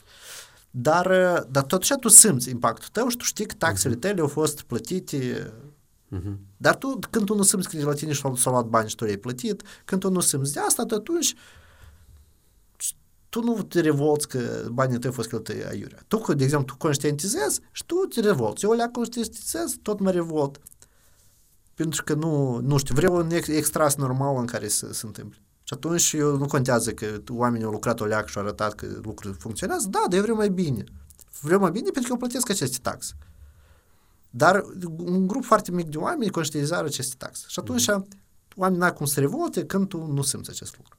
Când tu la sfârșit de an ar trebui să scoți din contul tău o anumită sumă de bani să o dai statului și dacă nu mai plătești penalizări și n-ai voie să ieși din țară și alte restricții care se, se impun unui cetățean, la un moment dat o să le plătești, dar tu o să șeri, tu o să strigi, pentru că tu o să simți că ai dat banii ăștia. Dacă tu la tine în cap conștientizezi că salariul tău e net și taxele tu l-a plătit cineva, ți le-a managuit, da, ca stat, da, e mai ușor așa să colectezi banii de la oameni și să știi că așa un procent care să vină, dar nu trebuia să-i fugi după dânsă ca să-i șeri. Tu știi, tu, tu povestești chestia asta și eu fac niște analogii. Am cu un uh, serial pe care l-am privit uh, pe Netflix, Age of Samurai. Da? Nu mă uitat încă în care, așa interesant, uh, practic sunt niște baze de societate, practic arată cum s-a format Japonia modernă, uh-huh. care la început au fost, pur și simplu, niște războri și niște uh-huh. like, uh, local, local leaders, da, uh-huh. în care ei tare mult nu negociau, îi scuteau, yeah, da. Dar în același timp eu super fascinat de uh, chestiile lor de onoare și morale, știi, cu chestiile uh-huh. astea, că dacă ei cumva, știi, au au pierdut, știi, și făceau harakiri și chestii de genul ăsta. Dar uh, cum îi luau taxele astea, da, și cum spuneau bazele, da, uh-huh. la, la taxation. Eu am impresia că în Moldova, la momentul actual, uh, inspectoratul fiscal uh, se comportă mai mult ca un fel de, iată așa, ca un fel de, de asta, om rău, da, care îți duce și te amenință, da, și îți dă peste urechi și peste șafă, în loc, deci are uh, approach ăsta extractiv, da, că băi, mm-hmm. tu trebuie nouă să ne dai, da, în loc să existe alt approach de genul, măi, dar și eu trebuie să fac așa, ca oamenii să, să câștige mai mult, ca ei să plătească mai multe taxe și noi să avem mai mulți bani. Nu, ca de acord, pentru că cam asta e, dacă tot mă întrebau de stat, cam asta e acest sentiment care tu, tu îl simți, că cum, nu mulți au rezistat. Statul te jacmănește. Nu, nu mulți au rezistat uh-huh. pe pandemie, dar și pe ăștia care au rezistat, pe și pe ăștia uh, uh, istorici ca să-ți da, pui nivelul tău. Uh. Și apar știri că avem nivel record de colectări la, la buget. Exact. Uh-huh. Dar cu ce preț? Cu preț că tu omori business-uri și distrugi, uh, da, distrugi locuri de muncă. Da. Well, da, eu am făcut paralela asta și cumva concluzia la momentul actual e hai noi să ne prefacem că plătim taxe, dar voi să ne prefaceți că ne oferiți servicii. Da, de acord, pentru că eu dacă simt că eu plătesc taxe, eu vreau să am acces la vaccin acum, dacă mm. tot revenim la vaccin. Da, am acces și atunci care fereastră să stric? A, nu trebuie neapărat să plătești fereastră, că iar o să plătești, vei fi nu, amendat de acord, de acord, de acord. și chestii. De ce este nevoie la noi în societate ca mai multă lume să aibă gândire antreprenorială? De... La un moment dat, clar, că noi trăim cu această idee că inițiativa năcăzuie. Și dacă tu începi un lucru să faci, mereu o să găsească motive de ce tu lucrul să nu trebuie să faci. Sau cineva o să te critique? Eu, sau da, eu cred că atunci când va fi ok to fail, atunci gândirea aceasta antreprenorială va fi mai bună. Pentru că cum, eu m-am citit de-a, de lungul vieții mele, nu tare lungi, dar am o leacă deja. Uh, de chestia asta, a, dar tu pierzi ceva. Mereu tu într-un fel pierzi. Pierzi un an, pierzi, nu știu, un an la facultate, pierzi un an de acolo, pierzi. Și atunci, faptul că mereu ce senzație că să pierzi, nu e așa că eu investesc un an în, nu știu, nu vreau să mă duc direct la universitate după, după liceu. Eu vreau să testez și lucruri și să fac. Și și îți vezi chiar și-mi place, chiar să nu mă duc acolo pur și simplu uh-huh. de bif la universitate. Pentru că dacă noi ne gândim amu ca, ca, ca traseu, până tu până tu nu absolvești facultatea, tu nu tare trebuie să bați capul de care va fi traseul tău. Pentru că tu te trezești, tu ești copil, ai șapte ani, duci la școală până în clasa 12, clasa 9, clasa 12, în funcție de... Tu urmezi acest traseu și practic undeva 70% din timpul tău e planificat de sistem, uh-huh. tu nu trebuie să faci. Tu 30% de joci, acolo tu un hobby îți găsești. Dar restul e 70% trebuie să duci la școală, trebuie să faci lecțiile, trebuie să faci lucruri. Tu poți să duci la universitate și mai departe uh, urmărește același sistem, unde oamenii care sistem mai departe se iei decizii singuri duc la masterat deodată sau și pe urmă duc la doctorat și pe urmă se trezesc după doctorat că nu știu ce să facă, alții absolvesc și tot nu știu ce fac în soară și fac copii și mai departe duc sistemul ăsta. Deci tot merg prin niște Pentru că tu nu vrei să fail. de societate. De, e, e traseu simplu. Și la un moment dat tu nu vrei să fail. Deci tu nu vrei să ieși de pe cărarea care e bătută de cineva în fața da, ta. Da, tu deja știi că majoritatea oamenilor asta s-au dus și totuși tot, îți faci aceste bifi și mm-hmm. prin 30 bătrâni, deci că așa s-a întâmplat, așa a fost viața mea. Da, e că am familie, am copii, mm-hmm. am o diplomă care nu-mi trebuiește, dar o am. Lucrușoare genul ăsta. Și atunci, dacă cumva noi nu diversificăm acest parcurs, nu, nu, nu cumva nu-l facem mai flexibil, tu n-ai cum să ai oameni cu viziune antreprenorială. Deci, se formulează. Există un sistem acum care nu încurajează gândirea antreprenoriată, dar dacă în timpul acestui sistem se întâmplă anumite baguri și oamenii cumva iesă de, din sistem, aceia de fapt sunt cei care devin da, mai, mai asta, antreprenori.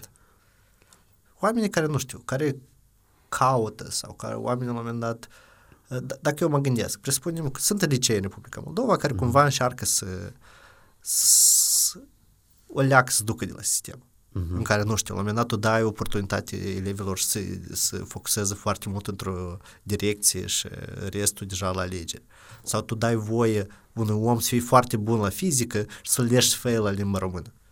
Noi suntem crescuți, tu ori ești eminent, ori nu ești eminent. Dacă așa eminent, trebuie să exceed toate cele. Da. Da, da. O, o carte tare interesantă pe care o citesc acum uh, e o serie, de fapt, în Clifton Chronicles. Uh, se povestește despre un tip care el e foarte, foarte bun la câteva obiecte, la trei. Însă el are, nu că riscul, are luxul la două obiecte, practic să nu învețe deloc, pentru că e important el să dea doar acele trei examene care sunt importante pentru, pentru dânsul. La noi așa ceva nu este. La noi nu treci mai departe dacă ai o, nu, de, o de restanță acord. la un anumit obiect. Da, dar și în același timp tu, uh, la un moment dat, tu, tu începi și învățat, tu să fii, tu să fii uh, uniform, nu, standardizat. Da, uniform, standardizat, dar vreau să spun că average la foarte multe lucruri și not the best la un ceva, Adică tu nu te focusezi foarte mult, devii foarte bun în, dacă mm-hmm. în domeniu. Este restul, average, below average, nobody cares.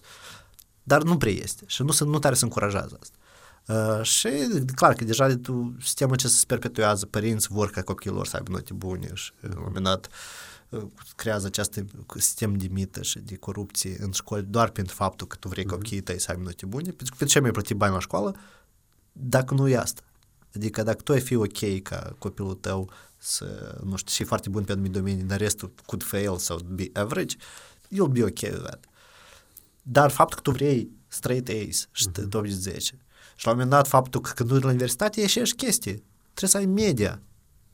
Și e bullshit că să iei media la obiectele care contează la anumite facultate. Oricum să iau, note, să iau notele uh, average la, la asta. O să-ți dau atunci o întrebare super concretă. Care skill care calitate ar trebui de antrenat acum la tinerii din, din Moldova? Eu cred că experimentul. Eu cred că ei trebuie să experimenteze. Să dai posibilitatea ei să experimenteze. Și it's ok to fail. Totul it's ok to fail. Și dacă tu crezi că ce a spus autorul e cu totul altceva decât de fapt ce a spus autorul, care și cred uh, experți pe chestia asta, it's ok să știi altfel. Adică, la un moment dat, tu nu trebuie să știi mereu că e că Băcovi, el medică tot zis asta. Tu poate vezi cu totul altfel. Dar nu, nu e ok să vezi altul. Sau tu, nu știu, la un moment dat, dacă tu ești un elev, tu să nu deodată fii stigmatizat, stigmatizat că tu ești elev rău, doar faptul că tu nu poți scrie uh-huh. sau nu înțelegi o zis autorul. Și atunci faptul că tu, la un moment dat, oamenii îți spun această pecet pe frunte, tu ești elev rău și tu ți iei acest rol. Și deodată începi, nici nu te pregătești, nici nu crezi că ești bun la ceva, să devii, poate, să, să ieși în atenție cu alte lucruri aiurea, doar pentru faptul că cineva ți-a pus cândva o peceată că este elev nu tare bun. Nu tare bun la ce? Nu tare Am bun înțeles. la... Dire... Și pentru că totul sau nimic. Am la un moment dat este asta. Și atunci eu cred când va fi ok to fail și să nu-ți pun deodată pecetele este deodată. Și asta, asta noi putem începe cu uh, confidențialitatea, confidențialitatea notelor.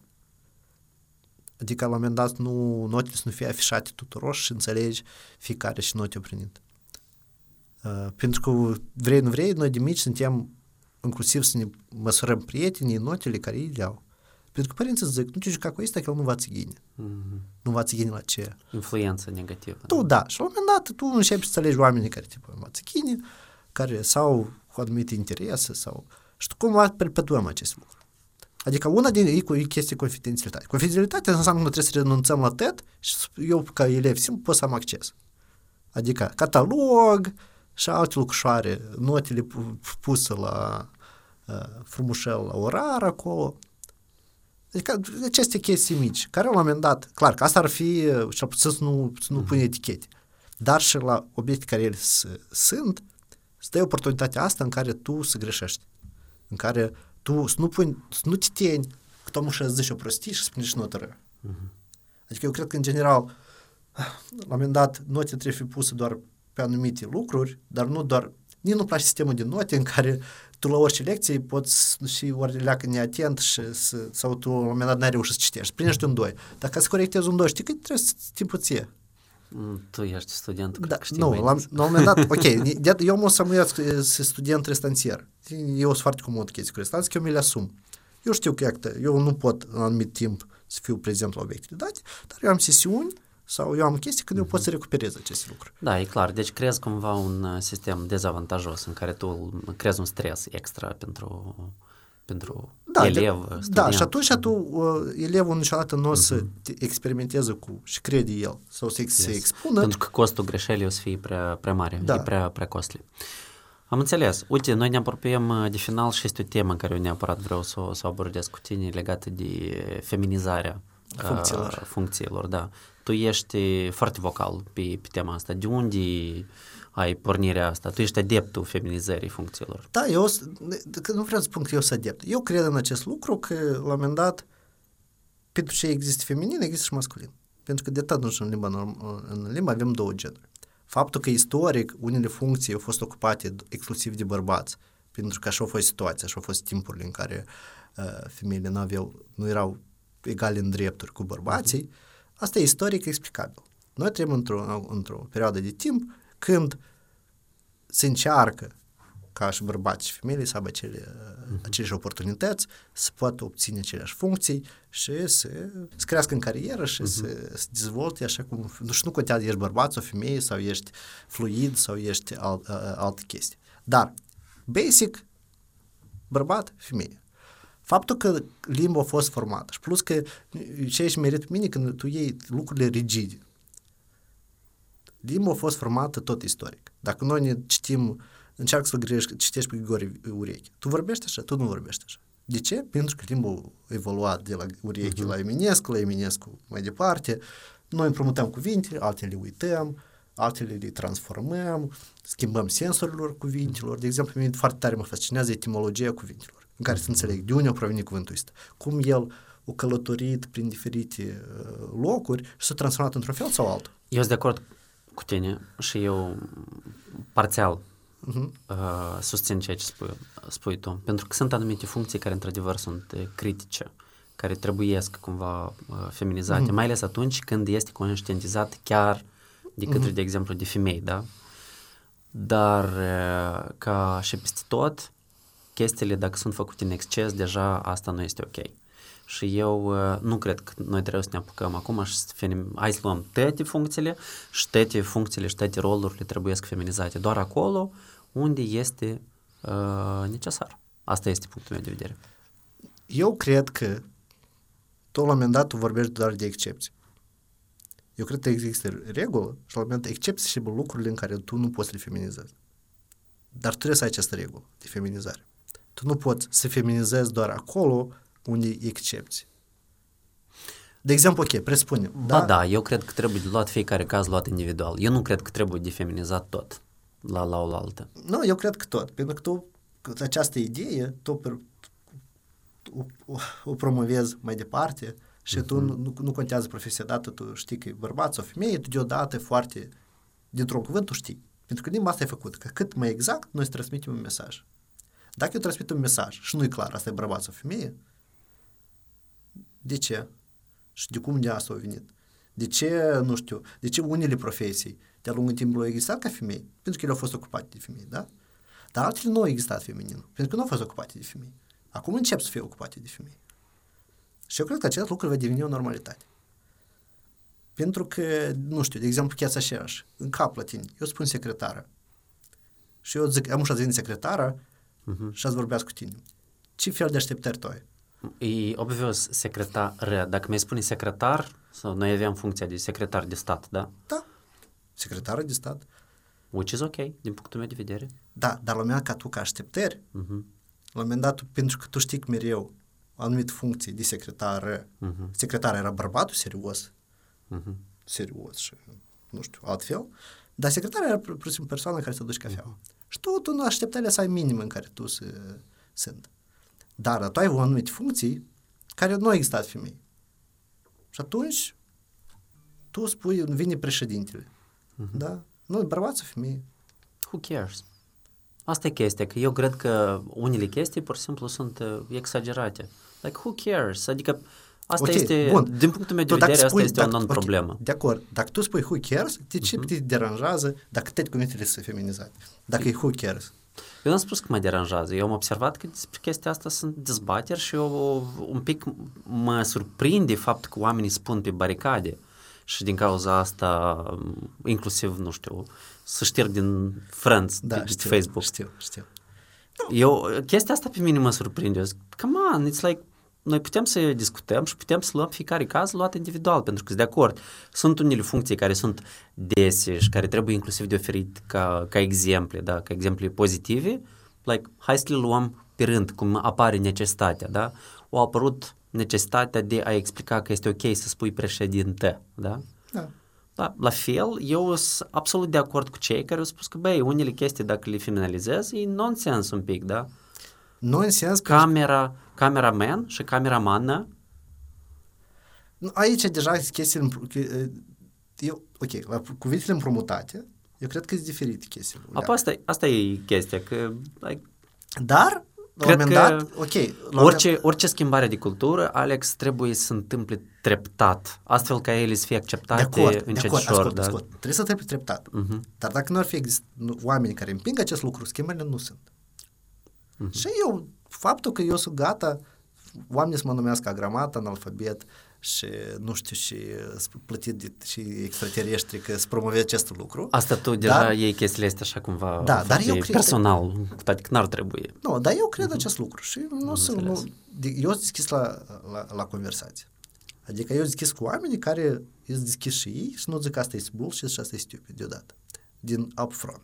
Pentru că dacă cineva îți zice asta upfront, înseamnă că eu n-am cum să schimb ție viziunea. Nu, absolut. La fel cum uh, nu cred că o extremă e bună, la fel nu cred că și Da, de celelalte acord. Și extreme atunci, și atunci e de ok. exemplu, cu feminizarea, da? Noi ne-am asumat acest lucru la diez.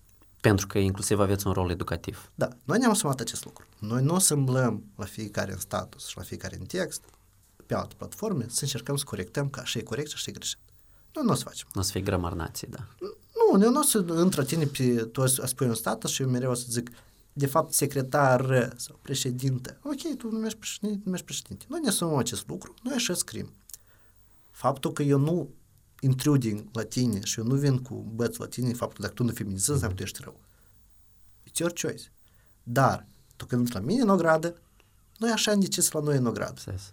Și atunci- o grada mea are regulile mele. Și atunci tu ori, deja clar, că de- fa- faptul ăsta că tu cum tu accepti acest lucru, tu îl accepti sau nu îl accepti. De asta și eu, de, eu sunt de acord cu baricade. Eu, eu nu sunt pentru ca eu mereu să mă nin de orice lucru uh-huh. la atâți oameni din jur, că vă trebuie să faci fix ca mine. De asta eu nu vreau să fiu promotor de asta, care eu să îmblu cu degetul și să arăt la tăți, he, he, he, he, he, voi trebuie asta trebuie să faci și să promovezi un adevăr absolut.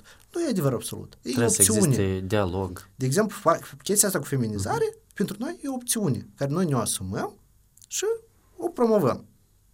Foarte Deja? bine faceți. Da, adică a, asta, eu cred că a, asta e benefic. Și atunci, uh-huh. când aceasta e opțional și când aceasta e o asumare la ceea ce faci tu, așa schimbarea se întâmplă.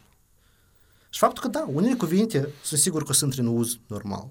Altele se vor, schimb, se vor găsi echivalente, poate, adică, pentru că întrebarea mea, altă, care tot în discuții care am avut, e necesar ca să aibă același rădăcină un cuvânt care tu numești o funcție? E necesar sau nu? I don't know. Pentru că poate s-ar putea să nu fie necesar. S-ar putea, de exemplu, unele chestii tu nu le feminizezi, nu îi pun E la urmă, ca regulă sau ca excepție. Dar îi găsești alt cuvânt care să aibă E la urmă. Dacă acest, știi, dacă acest lucru se întâmplă natural, el se va întâmpla natural.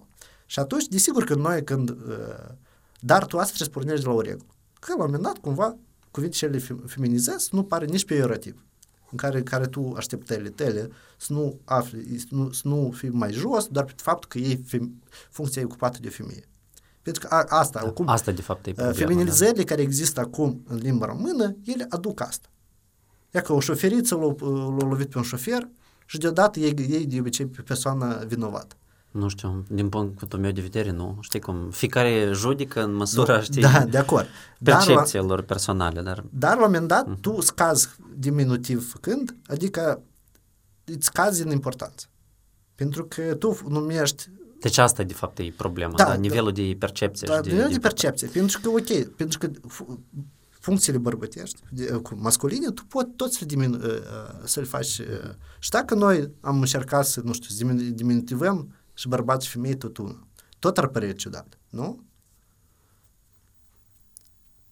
Habar n-am, sincer, uite, eu... Un șoferel și o șoferiță? Nu, asta deja nu este, asta este da. diminutiv și așa mai departe. Da, dar la un moment dat e diminutiv, de acord. Mm. Dar tu nu numești masculin mm. cu diminutiv, chiar dacă el există. Dar tu numești la feminin cu diminutiv, mm-hmm. pentru că nu există cuvânt normal, nediminutiv pentru, pentru feminin. Eu rămân la părerea mea că lucrurile trebuie să se întâmple nu, treptat. Ele, ele o să se întâmple treptat. Eu, de acord. eu nu văd nicio problemă în șoferiță, de exemplu. Dar cum trebuie să spui? Șoferă? Da. Doamne ferește, și cu minte, Alex. De ce? De ce? Ok, nu, eu cred că... Like... Nu, ok, dacă tu numești șoferiță, înseamnă că toți șoferii trebuie și șoferei. De ce nu? Nu, nu, de nu ce? există if-then, asta nu e ca în programare. De, de ce? Dar de, de, de ce la un moment dat, ok, când, femeile, este... când femeile au început să conducă mașină? Uite-te, ai, uh, o să-ți dau o altă întrebare. Da, spune. O anumită regulă, da, uh-huh. devine regulă când este acceptată de majoritatea da, oamenilor.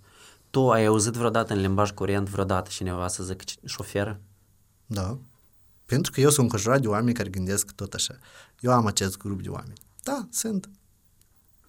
Eu sunt un Dex să văd dacă există așa ceva ca șoferă. Pentru mine Dex e referință.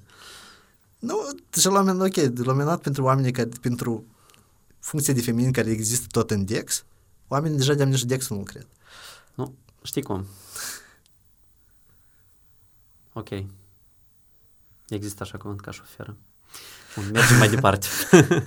și Alex. că cum te erai gata să intri în debate că mai gine șoferiță, dacă nu șoferi, deși ciudat Nu știu, eu, eu în limbaj curent, cel puțin pentru următorii ani, eu nu mă no, văd pe mine utilizând cuvântul șofer. Eu, eu, eu sunt de acord cu tine. Eu nu cred că aceasta e o schimbare care să producă mult Și eu n-am auzit ani. fete care să zică că sunt deranjate de faptul că uh, sunt numite șoferiți. Bun, hai să, Bun. să trecem Dar, mai okay. departe. Noi hai. am uh, discutat interesant mai multe topicuri diferite, cumva conectate în, între ele, dar ținând cont inclusiv de background-ul tău și faptul că tu ești foarte activ pe rețele sociale. Tu postezi zilnic câteva statusuri. Eu nu mai știu pe nimeni care să posteze cu așa intensitate ca și tine. La tine Facebook e aplicația numărul 1 pe care tu o folosești? Nu. La care e? Eu nu folosesc Facebook ca aplicație.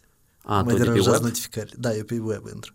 Am înțeles. Care sunt aplicațiile mobile pe care tu le folosești cel mai des? Ah, ok. Uh, depinde unde sunt și când sunt.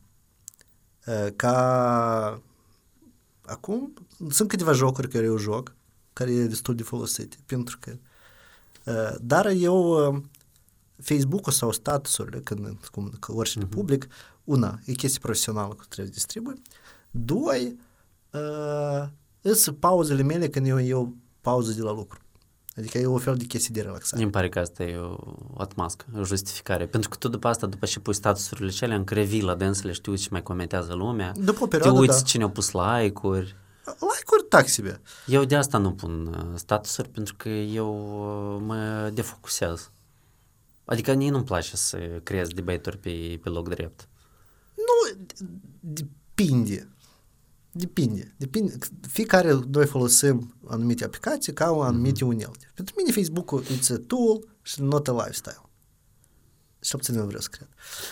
Bun, uh, amăgește-te mai departe. Dar eu încerc să folosesc uh-huh. cât eu, ok, chiar dacă mă amăgesc, eu încerc să folosesc Facebook ca un tool.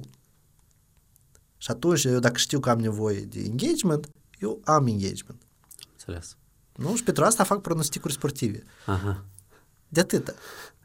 Nu pentru că eu chiar cred că să fim scorurile date.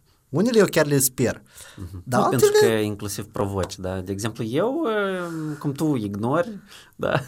Tot așa și eu, când văd uh, cine crezi tu ca să treacă mai departe în semifinale la, la Champions League, Liverpool okay. câștigă sezonul ăsta, tot ok. Uh-huh. Mai visează un pic. pentru că Porto o să câștige pe Chelsea, dacă tu vorbești de Chelsea, ca dacă Liverpool joacă cu Porto, mereu ajung în final. Bun, care sunt aplicațiile mobile care tu le folosești și ce ai recomanda pentru oamenii care ne ascultă? Ceva interesant, poate ceva nou, prospicior? Ah, prospicior e greu de spus, prospicior. Adică, ok, eu am, eu de obicei testez aplicațiile noi care sunt. Ele ori nu mă prind, ori nu mă prind uh-huh. și mhm. după asta ori le mai păstrez, păi dacă nu, nu trimit notificări, dacă trebuie notificări, încep să le șterg, pentru eu urăsc notificările. Uh, eu tot partea asta poate useful. Adică, de utilitate, uh, da, da? De exemplu, eu am practic tot ce faci la un birou, scanerul în uh-huh. telefon, pentru că la un moment dat trebuie mereu să... Și atunci eu foarte mult uh, recomand aplicațiile de, de scan. Uh, nu-mi place Tricount-ul, nu știu dacă știi aplicația asta. Spune despre ce. În care tu creezi cu anumiți prieteni grupuri uh-huh. și tu, că tu și tu împarți cheltuieli. Știi uh-huh. cine, cum, când cheltuie. Și ne ți dator, cui da. tu ești dator. Și atunci da. în grupul meu de prieteni plătește de fiecare dată persoana care are cea mai mare minus. Și e o chestie, tot o chestie, ca să nu, nu ne schimbăm cu banii de fiecare cash, dată. Da. Uh-huh. da, noi avem această aplicație care e, e, e, e foarte bună în tripuri sau când planifici evenimente uh, speciale care uh-huh. mai mulți oameni trebuie să contribui cu bani. Și asta nu știu, asta posibil și la universități, asta posibil și oriunde. Uh, folosesc mai absolut uh, foarte, foarte activ, adică cât timp eu să, de exemplu, în ultimul timp eu merg foarte mult pe jos și ne întreb aproximație, în cât timp eu trebuie să ajung acolo, că eu știu când mă pornesc.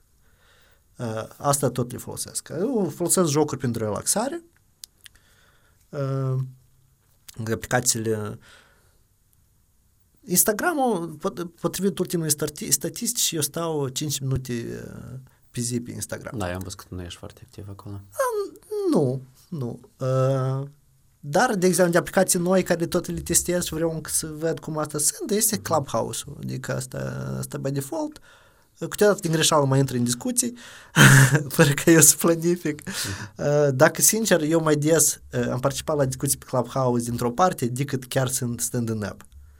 Mm-hmm. Adică cineva de lângă da, tine cineva, folosește. Da, și pentru ce eu să folosesc două telefoane dacă este un telefon care deja îl grăiește. Am înțeles. Dar vreau să te întreb nu propriu zis despre Clubhouse, cât despre acest medium de voce, da? Pentru că, mă rog, ceea ce faci tu cu diezul este text și da. voi ați început să faceți inclusiv și podcast. video, dar să fa- ați, aveți și podcast. Da. Cum tu vezi, uh, pe viitor, uh, rolul la aceste medii de comunicare, voce, video și text?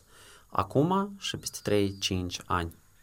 Da, eu cred că ele, ele schimbi cu timpul sunt, pentru că, de exemplu, mine partea asta de voce încă nu mă prinde. Generația nouă îi prinde. Îi trimit mesaj audio și pe Facebook, ah, nu trebuie să văd.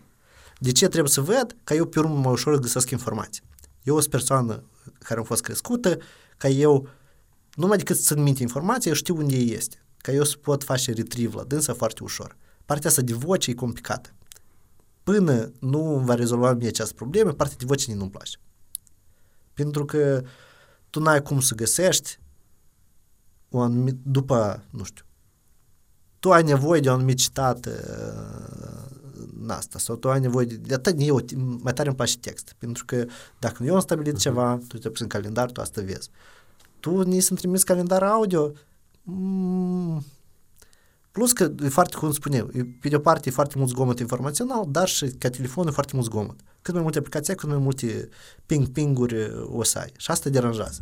Dar am ca voce, eu cred că tot din acest considerent, aplicația mea de voce tot sunt populare. Pentru că oamenii simt că e mai greu să pe și să-i, să le arăți în față. Pentru că noi am avem această frică. Știi, că adică noi unele țări este the right to be forgotten, dar noi încă nu avem aceasta the right to be forgotten. Și anume, dacă tu ai video sau text, mult mai ușor poate pe tine să te urmărească de-a lungul timpului decât dacă e audio. Și mai ales dacă nu se registrează. De atâta mm-hmm. clubhouse și alte aplicații audio care nu se înregistrează. Adică eu după asta nu pot să fac retrieve. Teoretic nu se înregistrează. Teoretic, da. da. Mm-hmm. Pentru că da, mai Telegramul tot fix asta opțiune. Dar tu simți că tu nu te înregistrează și atunci tu poți să vorbești liber. Deci un grad de libertate Fără mai mare. ca eu după asta, ce am spus eu va rămâne doar în amintirea și în memoria oamenilor care participau la această discuție. Mm-hmm, Fix așa cum se întâmplă noi ca oameni. Da? Adică noi ca oameni interacționăm, noi grăim, după asta tu ți minte 10% din ce noi am vorbit. Nu cum, Alex, gata, e că am discutat, e că a rămas podcastul, așa că... Da, dar de exemplu ca podcastul Welcome ăsta, to the new world. Oamenii tot o să, oamenii tot o să țină minte și o să găsească informația din ce să decizi tu să scoți în față. Nu neapărat. Eu cred că search-urile în viitor Dar chiar și acum deja Viitor. lucrează, inclusiv poți să găsești și audio secvențe și eu să găsească fix secvența aceea unde tu ai vorbit despre feminizare. Nu, de acord, de acord, nu, eu sunt de acord deja că o să, o să găsească. Dacă când va, search-ul ăsta va fi bine definit, așa cum Google am are search după cuvinte cheie, după imagini, s-ar putea era sau uh, popularitatea audio să descrească. După același principiu. Eu cred că acum e popular audio din faptul că e mai greu găsești. Am înțeles. Bun. Vom trăi și nu, vom de acord, vedea. de acord că vom trăi și vom vedea. Alex, mersi tare mult pentru discuție, mi-a fost interesant, că noi ne știm de mulți ani. Pentru Da. lumea care nu știe, tu ai fost primul meu coleg la Granat, Da, primul angajat la agenție Digital Granat, a fost vesel, Da, și interesant. tu, eu am făcut tine primul interviu de angajare, așa că tot. Ia vezi câte memorii. Primul, prim deț. Cine știe, poate peste mai mulți ani, poate o să investim în aceleași proiecte de și, ce nu? și, De și ce nu? business-uri. De ce nu? Îți mulțumesc pentru această discuție. Eu sper că și celor care ne-au ascultat uh, le-a fost interesant.